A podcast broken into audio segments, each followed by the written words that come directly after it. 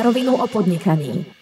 Milí poslucháči, vítam vás pri 46. epizóde nášho podcastu Na rovinu o podnikaní. Dnes mám v štúdiu hostia, na ktorého som sa veľmi tešil ja osobne, pretože kedysi sme spolu organizovali pivný festival v Trenčine. To bolo asi pred 80 rokmi, žartujem, asi pred 30. Boli sme také ucha a ešte sme vtedy nevedeli, čo z nás bude.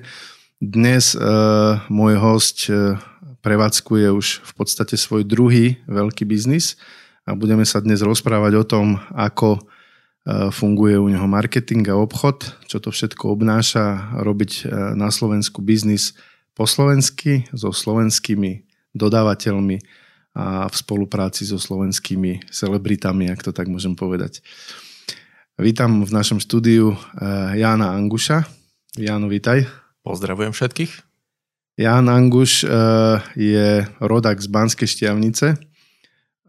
Dnes je vlastníkom, zakladateľom a zároveň CEO spoločnosti Fusakle. Asi všetci poznáte spoločnosť Fusakle, ktorá dnes už okrem ponožiek predáva aj rúška. Taký veľmi dôležitý artikel v súčasnej dobe. Ale ja sa chcem rozprávať s mojím hosťom dnes najprv o jeho začiatkoch, predtým, než sa dostaneme k tomu, ako fungujú Fusakle na trhu. Takže ako si ty vlastne začínal svoj biznis? Ako si vôbec vstúpil do podnikateľského sektoru? Pamätáš si ešte? Pamätám. Ja som nikdy nemal nejakú ambíciu byť podnikateľom. Prišlo mi to príliš zodpovedné a necítil som sa práve na tú zodpovednosť jednak prevzať ju sám za seba ešte aj za druhých ľudí. Ale ono sa to tak potom nejak vyvinulo. Vlastne po vysokej škole, ako som začal pracovať, tak som sa nejakým spôsobom vyvíjal a posúval ďalej. A už keď som proste prišiel do štádia, že nevedel som vydržať s mojimi nadriadenými, pretože som veľmi s nimi nesúhlasil a nevedel som s nimi bojovať, tak som si povedal, že keď už sa mám na niekoho hnevať, tak nech som to ja sám a teda, že idem do podnikania. To bola jediná cesta pre mňa. A vtedy, keď som hľadal, že s čím by som išiel začať podnikať, tak som chcel podnikať s niečím, čo ma baví. Aby som proste naozaj mal pre to vášeň a aby ma to proste bavilo robiť.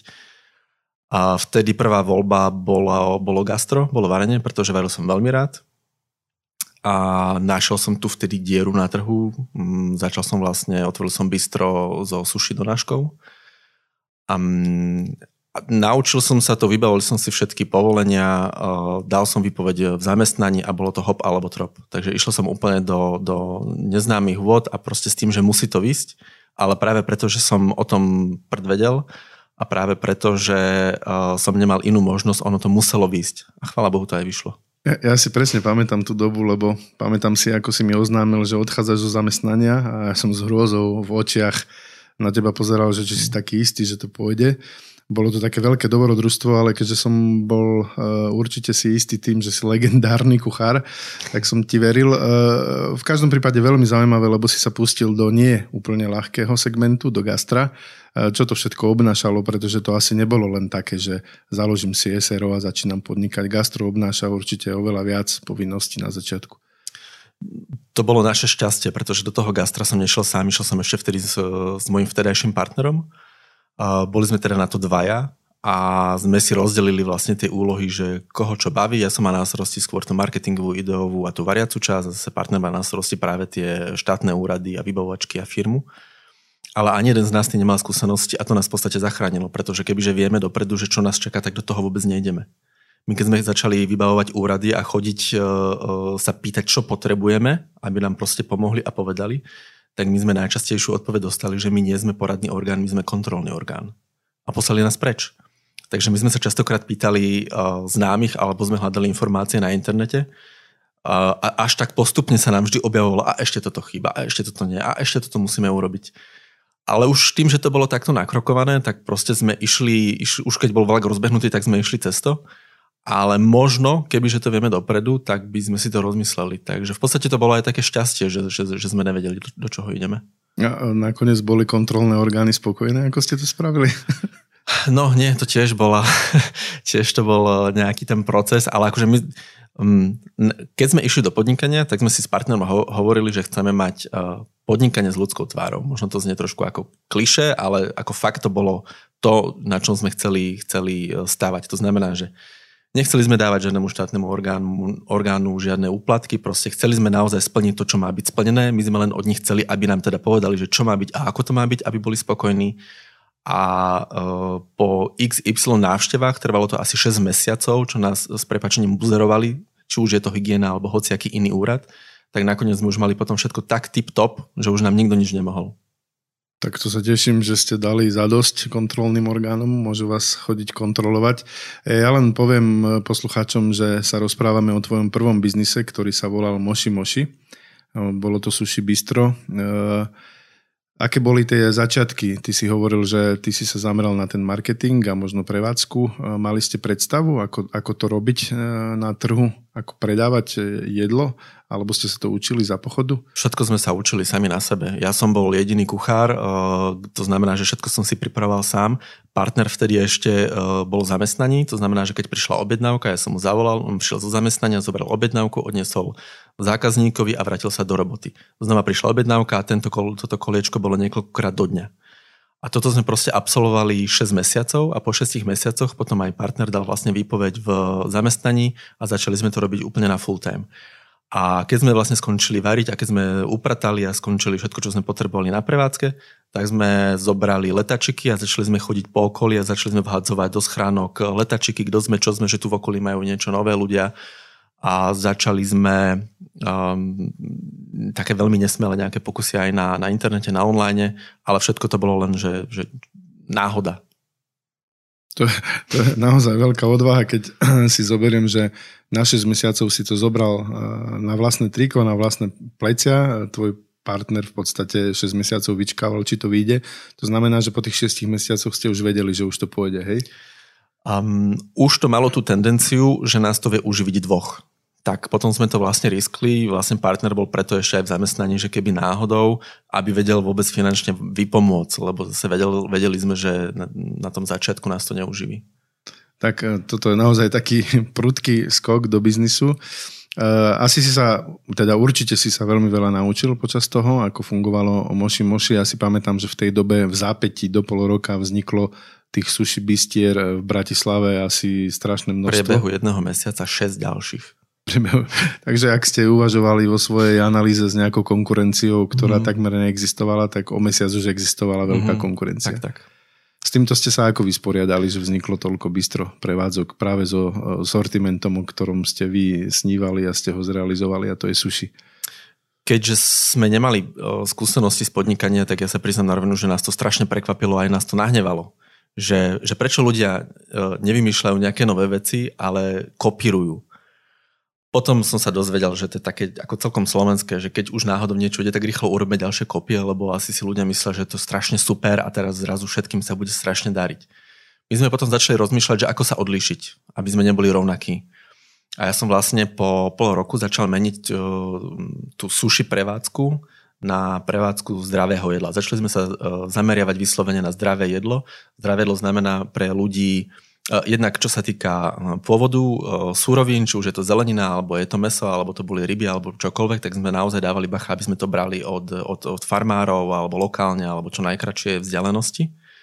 A druhá vec, že začali sme sa zameriavať stravou pre ľudí, ktorí majú problémy s laktózou, alebo s celiakiou, alebo dokonca sme robili histaminové menučka.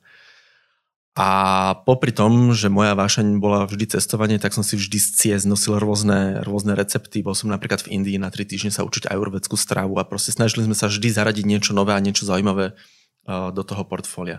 A to nás vlastne aj vyšvihlo, aj odlišilo, že neboli sme bráni len ako sushi. Sushi bola vlastne súčasť tej zdravej stravy, ale ponúkali sme ľuďom, naozaj sme si dali tú robotu, že my sme každý jeden deň mali úplne iné recepty.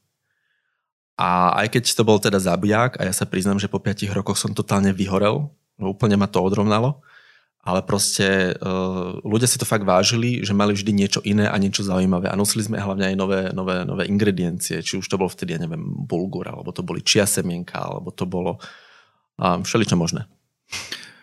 Ja si tú dobu dobre pamätám aj z jedného dôvodu, že ja mám dodnes doma výtlačok indických novín, ktoré vychádzajú v náklade 1 miliarda, kde máte článok s fotkou. A to som vtedy ukazoval kamarátom, že ja mám známeho, ktorý robí biznis, bol variť v Indii A on tie na stránke v novinách, ktoré majú že miliardu náklad. Takže to predpokladám, že nikto tu zo slovenského biznisu takéto PR asi nemal. Neviem o tom, ale zase keď sme dávali Indom papať rybaciu pomazánku a perky, čo sú vlastne pyrohy s lekvárom, slivkovým a s makom, tak si myslím, že to je celkom dobrá referencia. A chutilo im to teda, hej? No, Indovia sú zvyknutí jesť z každého rožku trošku. Na tých ich tanieroch tam majú tie rôzne chlieviky a všetko vlastne mixu dokopy. A presne tak to vyzeralo, že na tom slivkovom lekváre potom bola tá rybacia pomazánka a rôzne iné veci. No v každom prípade to vyjadruje tvoje nadšenie pre to, čo si chcel robiť, to, že si to mal rád. Vy ste, to znamená, že ste 6 rokov tento biznis robili naplno. 7 rokov. Samozrejme, asi ste si nevystačili s tým, že robíte len donášku a máte malé bistro. Vy ste ten biznis rozvíjali aj iným smerom. Skús troška poslucháčom vysvetliť, že čo boli vaše ďalšie, povedzme, príjmy z iných nejakých biznisových častí. My sme žili z toho bystra, my sme naozaj, to čo sme vlastne prijali, z toho sme žili, ale my sme potom samozrejme rozvíjali ďalšie aktivity. Začali sme napríklad dovážať sushi pre OMV-ky v rámci Bratislavy. Takisto sme vozili do Bíl, do predaní Bíla v rámci Bratislavy. Potom to bolo neskôr ešte aj Terno a potom napríklad rôzne fitness centrá, že sme robili tie balíčky. A my sme boli ešte tak poctiví, že sme to vždy v noci, bola nočná smena, v noci sa to pripravovalo a každé ráno prišiel človek, ktorý to zobral a začal rozvážať. Balíčky z dňa predtým, ktoré ostali, zobrali, to bolo vlastne na naše triko, to sme potom museli likvidovať a každý deň bolo vlastne donesené vždy nové čerstvé sushi. Takže toto bol vlastne ďalšia aktivita a potom sme ešte otvorili ďalšiu prevádzku v rámci Fresh Marketu, keď sa vlastne dostával. Takže vlastne mali sme 2 prevádzky plus donáška a plus ešte obchody, kde sme vlastne dovážali. Toto mi skús možno trošku viac vysvetliť, že ako sa dá logisticky zvládnuť to, aby to sushi bolo čerstvé, hej, na tých prevádzkach, kde ste to rozvážali. To chcelo pravdepodobne veľmi dobrý plán, logistiku, aby toho odpadu nebolo veľa. Prípadne, čo sa dialo vlastne s tým odpadom potom? Partner, ktorý mal práve tieto veci na starosti, si dal naozaj tú robotu, že každý jeden deň sledoval predpoveď počasia. Podľa počasia sa vedel zariadiť, že keď bolo zlé počasie, to znamená, že ľudia si skôr nakúpili veci domov a urobilo sa toho viac a každý deň plánoval pre nočnú smenu, že koľko sa toho vlastne má urobiť a koľko sa má zaviesť na ktorú prevádzku.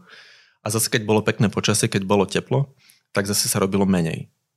A tá logistika, samozrejme, to tiež sa plánovalo tak, aby tá trasa nejakým spôsobom mala tú logiku a aby to bolo efektívne. No, v každom prípade ako plánovanie rozvozu na základe počasia som ešte nepočul, takže to normálne takto fungovalo. Ale ono to malo naozaj opodstatnenie, že my sme vďaka tomu potom eliminovali vratky, lebo to bolo vlastne na naše triko.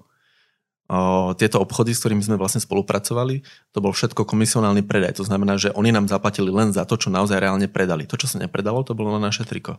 To znamená, že ste potom ten zvyšok, ktorý sa nepredal, tak ste potom vyjedli v noci doma, nie? Alebo čo ste s tým robili? Už ani nie, lebo to už by mi ríža z uši išla.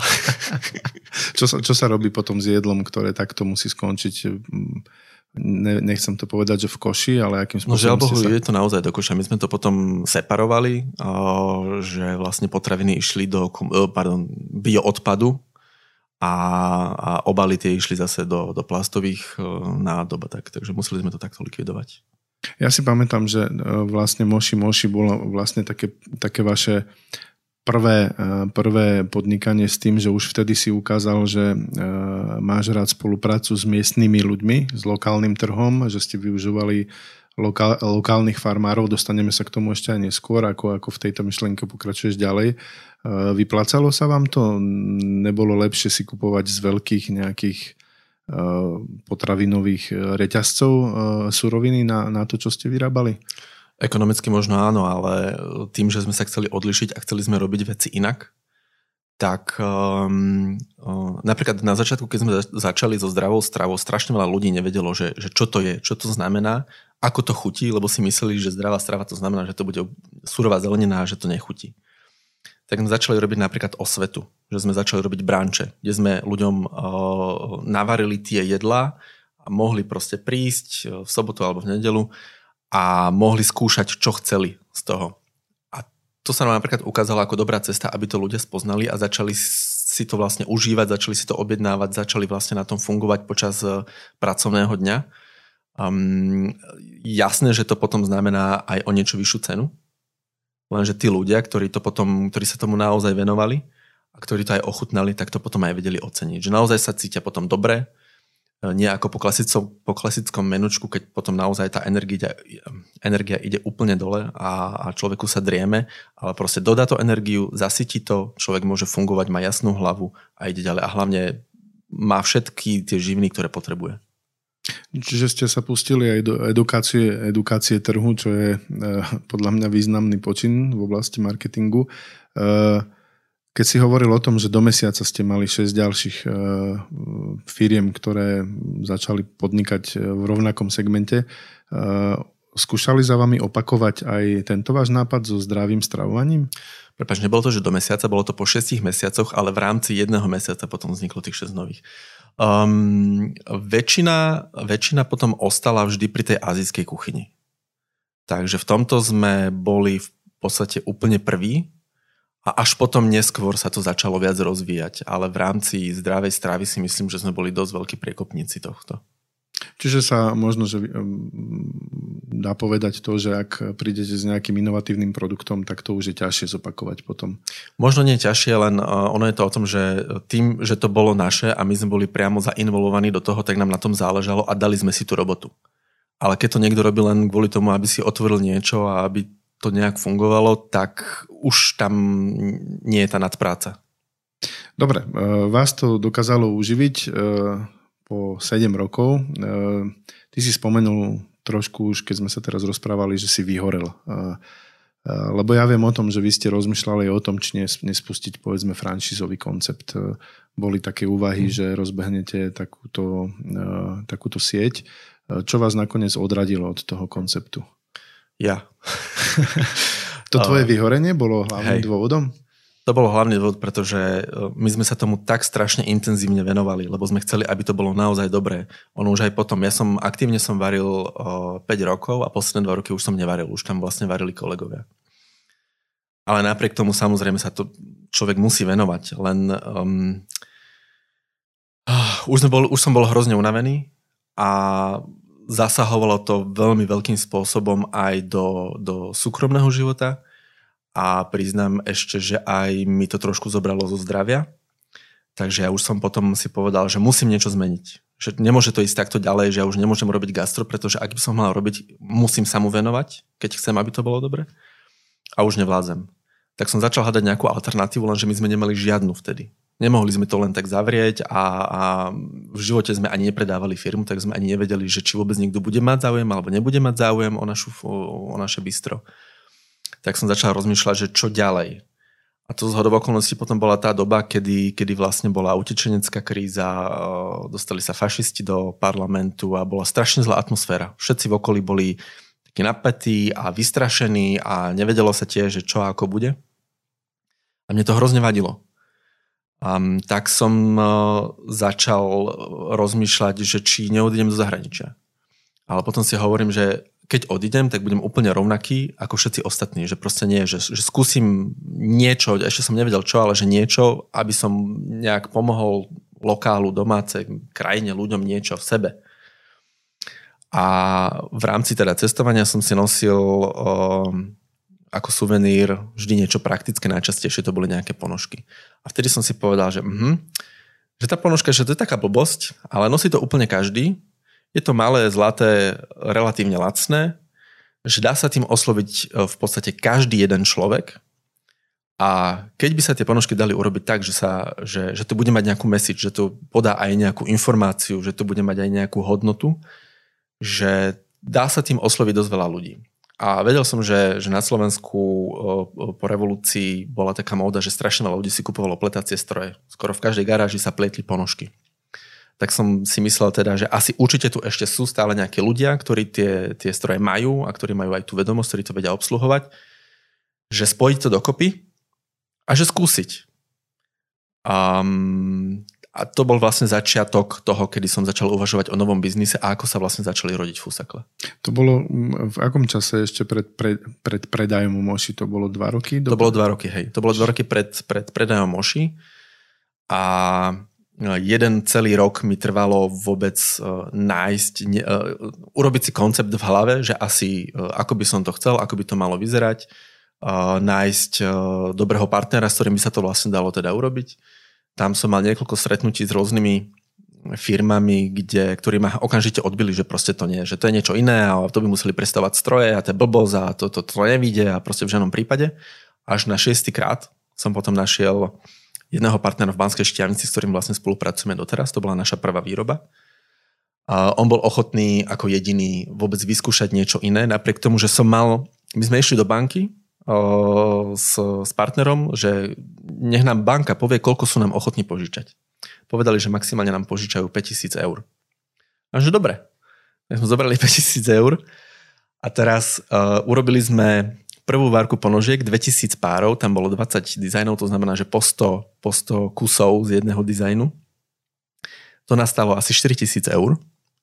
A ostatnú 1000 sme mali potom ešte aspoň na nejaký web, aspoň na nejaké etikety, aspoň na nejaký materiál marketingový. A my sme minuli všetkých 5 000 eur na toto. A že proste ideme to vyskúšať.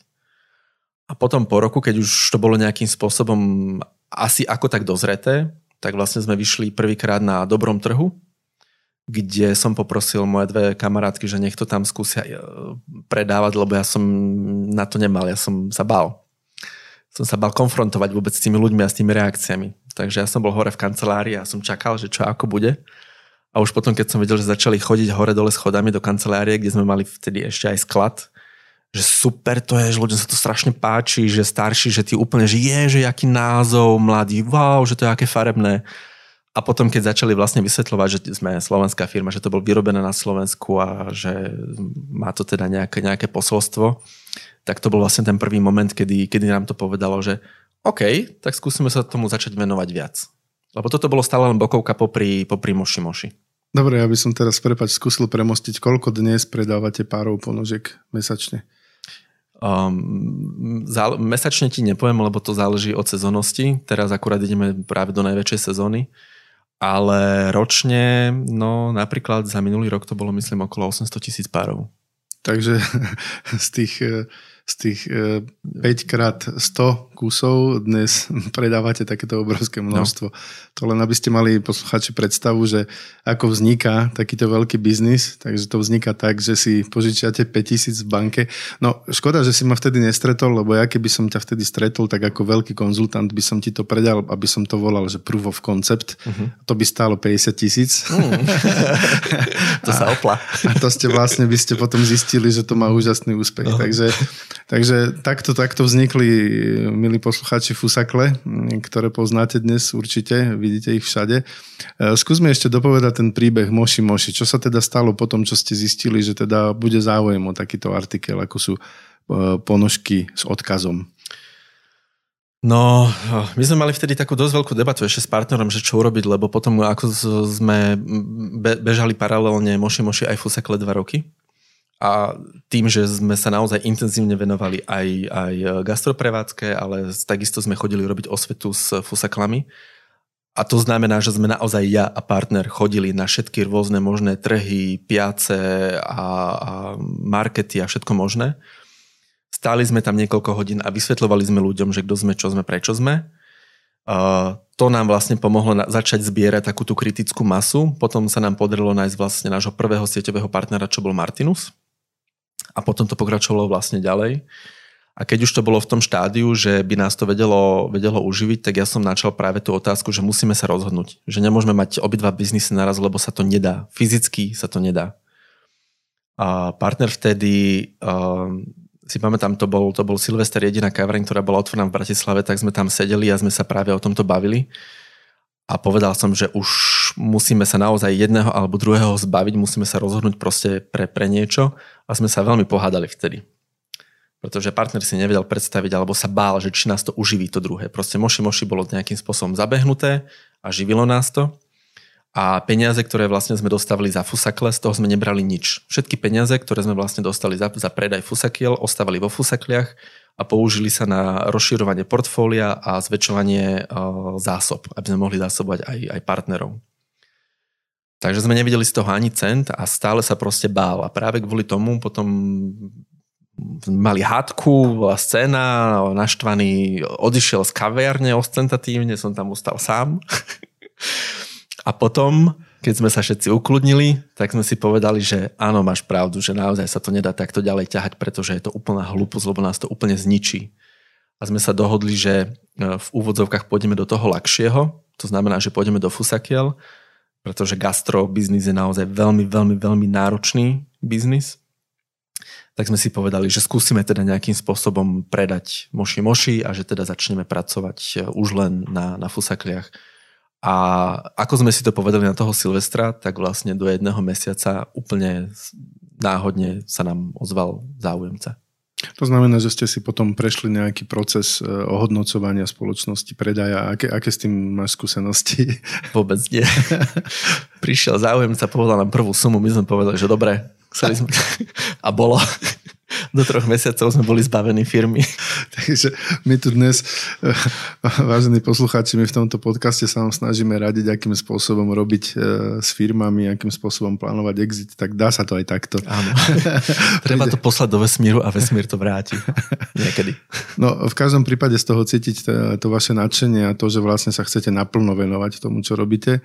Mňa ešte zaujala jedna vec, otázka, si povedal, že ešte v čase, teda keď ste mali Moshi Moshi, tak ste si dohodli v rámci Fusakli, čo bol teda už nový biznis, spoluprácu s partnerom Martinus. Ako prebiehala taká dohoda s Martinusom?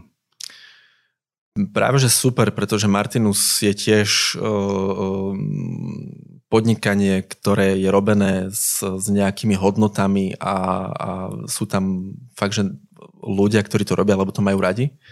Takže bolo to veľmi príjemné, ale to tiež bola taká úplná náhoda, pretože na Martinus sme sa dostali cez našu bankárku, ktorá nás mala na starosti ako firmu v našej banke, že jej, teraz neviem, či to bola rodinná príslušnička alebo kamarátka, tak jej manžel robí v Martinuse a takto nejak sme sa na to dostali. A doteraz je to super spolupráca. To znamená, že sa stretli s vedením Martinusu, dohodli ste podmienky. My sme ukázali, čo máme, kto sme, čo sme, aký máme vlastne príbeh a vlastne v rámci toho, že im to tiež zapadalo do toho konceptu, tak ako oni vystupujú a čo ponúkajú, tak sme sa vlastne veľmi rýchlo dohodli. Dobre, takže predali ste Moshi Moshi, zbavili ste sa teda tej záťaže, kvôli ktorej si ty hovoril, že si vyhorel a zrazu ste stáli úplne na začiatku ďalšej cesty a to boli Fusakle. Čo boli také tie hlavné veci, ktoré ste sa za tie roky v Moshi Moshi naučili v rámci biznisu a vedeli ste to hneď aplikovať do nového biznisu? Čo bolo také hlavné ponaučenie, čo ste si zobrali do Fusakly? Fíha. Asi to, čo sme ešte predtým, ako sme predali úplne Moshi Moshi a začali sme pracovať čisto len na fusakliach, pribrali sme do partie 3. člena, čo bol vlastne náš kamarát.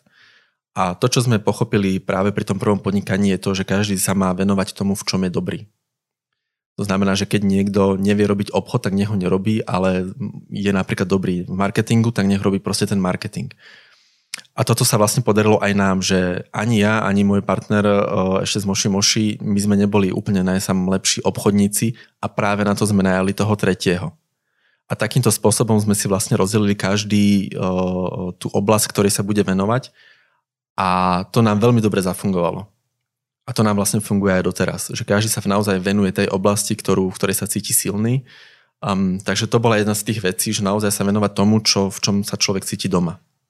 To znamená, že ste pochopili, že to už asi nepôjde tým, že budete robiť nejaké stretnutia a obúvať ľuďom ponožky a vysvetľovať im, ako sa to nosí a chodiť s letakmi, ale že potrebujete naozaj profesionálny prístup. Na to ste oslovili partnera. Čo bola pre neho taká hlavná motivácia vstúpiť do takéhoto rozbehnutého, začínajúceho biznisu? Tiež to bolo na začiatku pre ňoho skôr taká zábavka, pretože on už mal skúsenosti z predchádzajúcich biznisov, ako funguje aj veľká firma, ako funguje logistika, že ako treba nastaviť procesy. A mal vtedy voľno, mal ročnú pauzu. tak si povedal, že chalanie, že ja vám pomôžem. Mám, že dobre. Tak slovo dalo slovo a vlastne ako sme začali, tak naozaj sa začali diať veci, začali sme sa štrukturalizovať, začali sa zavádzať nejaké procesy, či už pracovné, účtovné, finančné, začali sa plánovať budžety, začal sa profesionálnejšie oslovovať partnery a všetky tieto veci, začal sa rozširovať portfólio a postupne sme začali narastať do fakt reálnej firmy. A tak to funguje doteraz. A napriek tomu, že ten náš tretí partner na začiatku mal ambíciu pomáhať nám iba 1 rok, maximálne 2, tak už je to teraz 4 roky. Takže za 4 roky ste dospeli do takejto veľkosti ako dnes. Skús možno trošku poslucháčom ozremiť, že aké medziročné rasty v príjmoch ste zaznamenali a kde ste na tom dnes po tých 4 rokoch teda. No, mali sme to také skokovité. Úplne ten najsám prvší rok, kedy sme vlastne začali v septembri, tak tam sme mali obrat asi 24 000 eur. Potom ten ďalší rok už sme to vytiahli na 300 000 eur. Ten ďalší rok sa nám to podarilo vytiahnuť na 1 200 000, 300 000 a myslím si, že za minulý rok to bude 4,8 milióna eur v rámci Československa, ktorý robíme, ten obrat. Tak to nejdem ani prerátavať na percentá. Ale je to úžasný a naozaj raketový rast. Čomu najviac prisudzuješ vlastne to, že máte takýto úspech na trhu? Ja si myslím, že je to celou tou našou komunikáciou a prácou, čo robíme a ako robíme, lebo Fusakle je československý brand. Fusakle vznikli práve kvôli tomu, že sme chceli stavať na tom dobrom, čo tu bolo v minulosti, to znamená ten veľmi silný textilný priemysel, ktorý tu bol. A chceli sme to posúvať ďalej a spájať s tým novým a moderným, ktoré tu je. Preto fungujeme vlastne aj na Slovensku, aj v Čechách. Zásada je, že máme výroby čisto len na Slovensku a v Čechách. Všetky témy, ktoré spracúvame, sú vlastne nejaké lokálne veci, reálie, udalosti, miesta, mesta. Vychádzame z vecí, ktoré sú pre našinca známe. Nejdeme do vecí, ktoré s nami nemajú nič spoločné. Okrem toho sa snažíme ísť aj do odvážnejších vecí, že spracúvame témy ako napríklad 100 rokov Československa alebo 30 rokov Nežnej revolúcie, alebo je to podpora gay komunít, alebo je to podpora umenia domáceho, lokálneho, kde spracúvávame lokálne diela umelecké, alebo je to vlastne ľudová tematika. Že fakt sa snažíme ísť do vecí, ktoré sú nám známe a vlastné. A to si myslím, že sa ľuďom páči. Ty vlastne kombinuješ niečo, čo v iných firmách, a najmä vo veľkých korporáciách sa volá, že spoločenská zodpovednosť, čo je iba taká maličká časť toho biznisu väčšinou, tak vy ste z toho spravili v podstate tú hlavnú časť. U nás je to gro. Spoločenskú zodpovednosť si veľmi uvedomujeme a práve na tom staviame naše podnikanie. V prvom rade je to o tom, že uvedomujeme si, kde žijeme a kde podnikáme. A tým, že tu žijeme, my sa chceme mať dobre. Ja sa chcem cítiť dobre, ja nechcem utekať z tejto krajiny, lebo proste tu mám rodinu, tu mám kamarátov, tu mám zariadené všetko v rámci môjho života. A keďže sa tu chcem mať dobre, chcem nejakým spôsobom byť aj obklopený ľuďmi, ktorí sú happy, ktorí sú radi, ktorí sú šťastní, ktorí vedia, čo robia, ktorí majú nejaký názor. A to sa vlastne snažíme dávať nejaký pohľad na svet ľuďom naokolo. A dúfame teda, že buď to pochopia, alebo to nepochopia, už, ale aby to malo nejaký vplyv. A práve preto to, čo vlastne my dostávame za tie ponožky, ktoré predávame, alebo za produkty, ktoré vlastne predávame, sme veľmi aktívni v rámci celého spoločenského diania. Nesnažíme sa politikárčiť, ale snažíme sa pomáhať komunitám, alebo komunite celkovo. To je jedno aká, ale proste celkovo v tej komunite, v ktorej žijeme. Máme rozbuchnuté strašne veľa pomoci pre tretí sektor. A či už je to... v podstate pracujeme skoro so všetkými nadáciami na Slovensku, ktoré zastrešujú nejaké choroby alebo postihnutia alebo niečo. Spolupracujeme s organizáciami, ktoré sa zaoberajú s deťmi a s mládežou, ktoré organizujú nejaký voľný čas, aby nesedeli doma, aby sa edukovali, aby športovali, aby sa hýbali, čokoľvek. Takisto sa snažíme spolupracovať so školami, či už sú to základné, stredné, vysoké, že ponúkame školám reálne zadania pre decká, aby to nebolo len o teórii, ale aby dostali nejaký reálny problém, ktorý majú riešiť a potom aj vidia výsledok toho riešenia a môžu si povedať, že na tomto som pracoval, že nejakým spôsobom ich vlastne motivovať. Snažíme sa upozorňovať na proste dôležité veci, ktoré si myslíme, že sú naozaj dôležité, a vysvetľovať. O tom bolo napríklad aj tých 100 rokov Československa. V Čechách je to veľmi známa téma, je to štátny sviatok a si to aj nejakým spôsobom pripomínajú, ale v rámci Slovenska sa deje toho pramálo. A napriek tomu sme proste urobili kolekciu troch takýchto vzorov, kde sme začali spolupracovať s vlogerkou, s mladou babou, ktorá má vyštudovaný dejepis a podáva dejiny veľmi zaujímavým spôsobom, tak aby to bolo pochopiteľné a prístupné aj pre mladých. A takýmto spôsobom sa snažíme robiť aj ostatné veci, aby sme ľudí aj trošičku dali im nejakú pridanú hodnotu, nejakú informáciu, možno dovzdelali, aby si začali uvedomovať, kto sme, čo sme, kde žijeme, ako žijeme, že sú tu aj iní ľudia, iné veci, iné miesta, aby sme proste boli tolerantnejší k sebe. Takže tú zodpovednosť podnikateľskú si veľmi uvedomujeme a preto aj vyrábame čisto na Slovensku, snažíme sa zapojiť do toho slovenských ľudí, snažíme sa pomáhať veľmi veľkým spôsobom. A teraz ešte najvyššie sme aj založili takú iniciatívu, sa to volá Obleč sa doma, ktorá vlastne vznikla počas korony, kde práve teraz ešte viac ako inokedy si treba uvedomovať, že keď už idem minúť peniaze, tak ich miňme v rámci slovenských vecí. To znamená, že snažíme sa združovať slovenské značky a slovenské výroby. Slovenské značky sa snažíme prezentovať koncovým zákazníkom, aby videli Slováci, že aj tu je strašne veľa značiek, ktorých sa dá vlastne obliecť. A zase slovenské výroby, aby sme mohli nejakým spôsobom tým, že tu na Slovensku neexistuje žiadna stavovská organizácia, zjednotiť a začať spolu mať nejaký hlas voči štátnym orgánom aj v rámci pomoci, aj v rámci možno vzdelávania, aj v rámci environmentalistiky a všetkých ostatných vecí. Iniciatíva Obleč sa doma, o ktorej si práve hovoril, je veľmi zaujímavá. Určite ju detaily k tejto iniciatíve nájdete na stránke www.oblečsadoma.sk. Skús nám trošku vysvetliť, čo je cieľom tej iniciatívy, prípadne ako by sa mohli rôzne značky a ľudia do toho zapojiť, ako to vlastne celé funguje.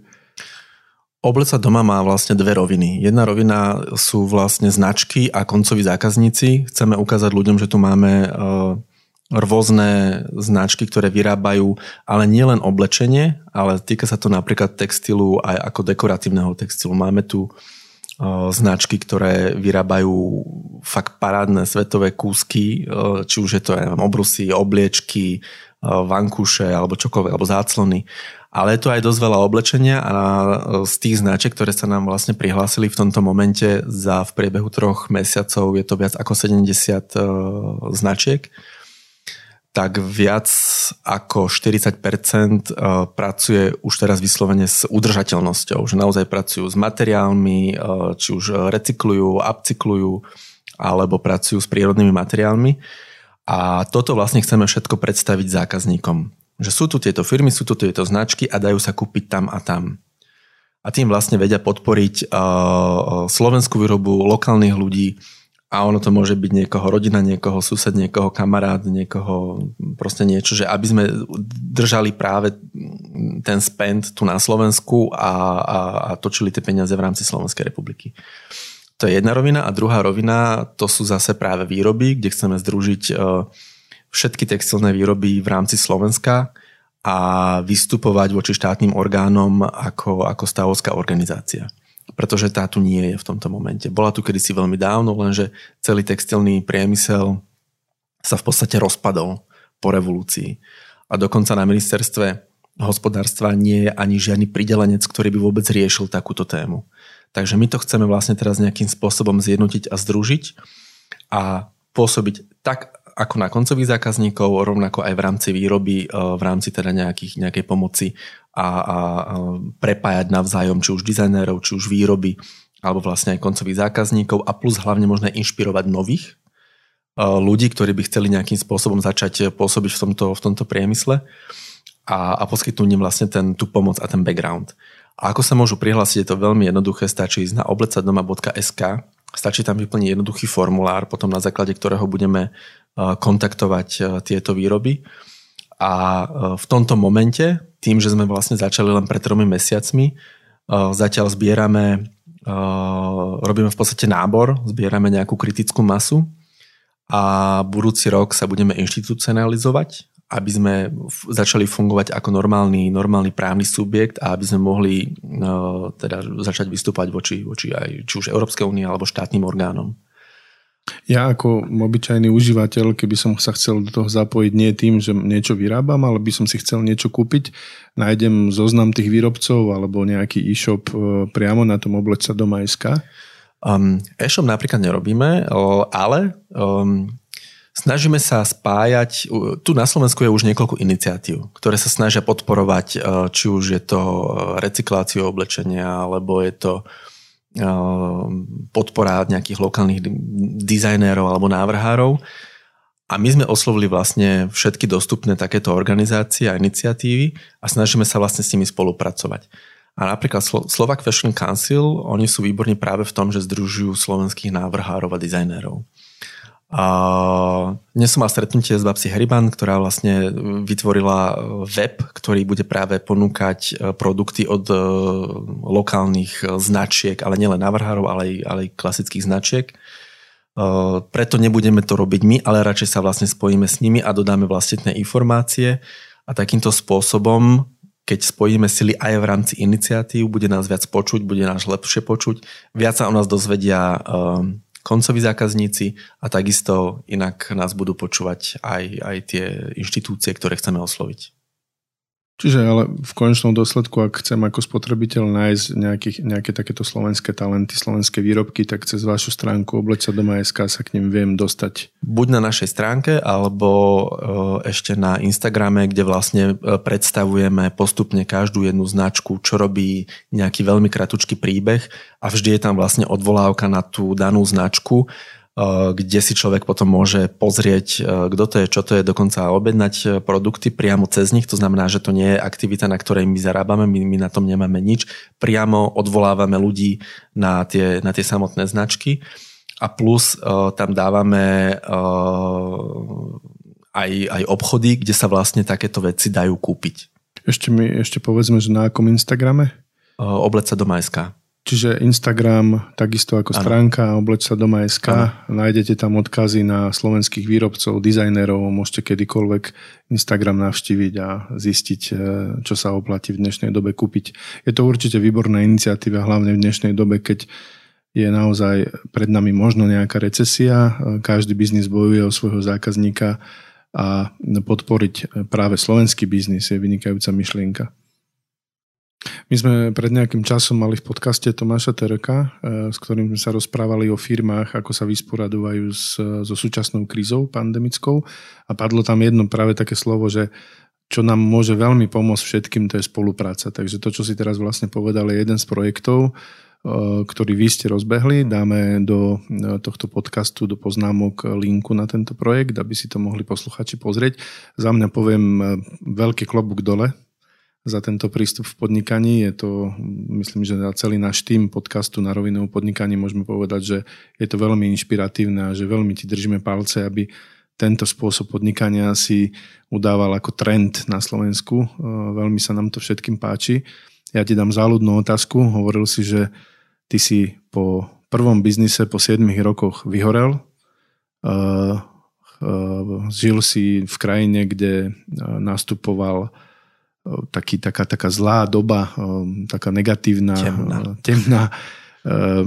Ja si dobre pamätám, lebo ja som v tej dobe robil práve na filme Kroky na hrane o úteku Vrbu a Wetzlera z Osvienčimu a stretával som sa s veľa deťmi na školách, kde sme sa rozprávali o tom, že ako pomáhať iným, ako zamedziť diskriminácii v spoločnosti a tak ďalej. Ty si to uchopil takto biznisovo. Záľudná otázka. Máš pocit, že za tie 4 roky, keď si sa do toho pustil a povedal si, že nezdúbkáš zo Slovenska, ale že chceš pomôcť. Zmenilo sa niečo? Vnímaš dnes tú našu spoločnosť trošku inak ako pred tými 4 rokmi? No, prišiel som na to, alebo ako sa hovorí, že až keď vieš veľa, zistíš, že v podstate nevieš nič. Takže toto je tiež niečo podobné, že zistím, že to potrebuje ešte strašne veľa energie a práce. Chvála Pánu Bohu, zatiaľ ešte tú energiu mám. A ešte aj chuť mám. Ale vidím ten progres. Vidie to, že keď by sa to začalo robiť naozaj súdržne, že sa spoja sily. A či už je to z tej úrovne štátnej, napríklad to školstvo, že začalo by sa s nimi diskutovať. Keď som chodil na školy a videl som, čo sa tie decka učia ešte na tých pár chudobných odboroch, ktoré tu ostali v rámci textilu a odievania, tak by sa to vedelo urobiť aj lepšie, atraktívnejšie pre tie decká, pretože oni majú záujem o módu a štýl, ale nie tak, ako sa to učilo pred 50 rokmi. A takisto aj v rámci výrob, keby sa spoja všetky tie textilné výroby, vieme úplne iným spôsobom fungovať aj v rámci inovácií, aj v rámci dotácií, aj v rámci vzájomných spoluprác. Pretože tam je obrovský potenciál napríklad práve teraz v tejto dobe na komplementárne spolupráce a doplnkové spolupráce. A jedna firma mi môže vyrábať košele, ďalšia firma mi môže vyrábať tepláky, ďalšia firma mi môže vyrábať trička, čokoľvek. Keď toto sa podarí presvedčiť ľudí, alebo keď to pochopia, tak potom asi si poviem, že dobre, tak už to nechávam na mladších a ďalších. Tak na jedného človeka málo toto všetko, čo spomínaš, a vyzývam aj poslucháčov, ak sa chcete zapojiť do takejto zmeny. Každý môže byť zmenou, treba priložiť ruku k dielu. Tuto náš host Jan Anguš zo spoločnosti Fusakle je človek z mesa a kosti, kľudne ho kontaktujte a je určite naklonený mnohým spoluprácam, ktoré nás posunú ďalej. Mne sa páči, že sa rozprávame nie o tom, ako chcete rásť do budúcna z pohľadu príjmov, ale že sa bavíme o tom, ako pozdvihnúť túto spoločnosť na inú úroveň, lepšiu, práve cez podnikanie. Vieš čo, ale ono je to ruka v ruke, pretože to, že tým, že sme bližšie k ľuďom, tým, že sme predávaní a že ľudia nás majú radi, majú záujem a že si nás kupujú, to nám zase dáva tie možnosti a prostriedky na to, aby sme mohli robiť všetky tie ostatné veci. Takže nebudem teraz sa hrať, že chcem, neviem, zachrániť slovenský priemysel textilný a odevný. Podnikanie je činnosť, vedomá činnosť za účelom dosiahnutia zisku. Len mám to šťastie, že môžem tie finančné prostriedky používať aj na takéto veci. Ja len poviem, že toto, čo si práve povedal, je aj hodnotou spoločnosti ProSite Slovensko, ktorá sponzoruje tento podcast, a je to v podstate aj takým našim DNA, prečo sme sa rozhodli aj robiť podcast do podnikaní na Slovensku. Takže veľmi držím palce. Nech sa ti to darí ďalej robiť tak, ako si to predstavuješ. Ak ste doteraz, milí poslucháči, nevedeli, že spoločnosť Fusakle nielen predáva ponožky a ruška, ale že sa veľmi angažuje aj v celospoločenskom dianí, tak od dnes už viete a môžete sa rovnakým dielom zapojiť do toho aj vy. Ďakujem ti veľmi pekne, že si medzi nás prišiel. Ja ďakujem veľmi pekne za možnosť prísť a porozprávať sa. Držím palec, nech to naďalej takto funguje. Milí poslucháči, počuli ste ďalší diel podcastu Na rovinu o podnikaní a teším sa na vás opäť o 2 týždne. Ak máte medzi sebou ľudí, ktorí patria medzi nepočujúcich, dajte im vedieť, že tento podcast môžu vidieť na YouTube alebo na Instagrame aj v posunkovom jazyku. Ďakujem, do počutia. Počúvali ste Na rovinu o podnikaní. Dvojtýždenný podcast spoločnosti ProSite Slovensko. Podcast Na rovinu o podnikaní nájdete vo vašich mobilných podcastových aplikáciách alebo na streamovacej službe Spotify, ale aj na webe www.narovinu.online. Dnešná epizóda vznikla s podporou ProSite Academy, vzdelávacej platformy spoločnosti ProSite Slovensko. Strih a produkciu zabezpečila spoločnosť Button Media. Do počutia o 2 týždne.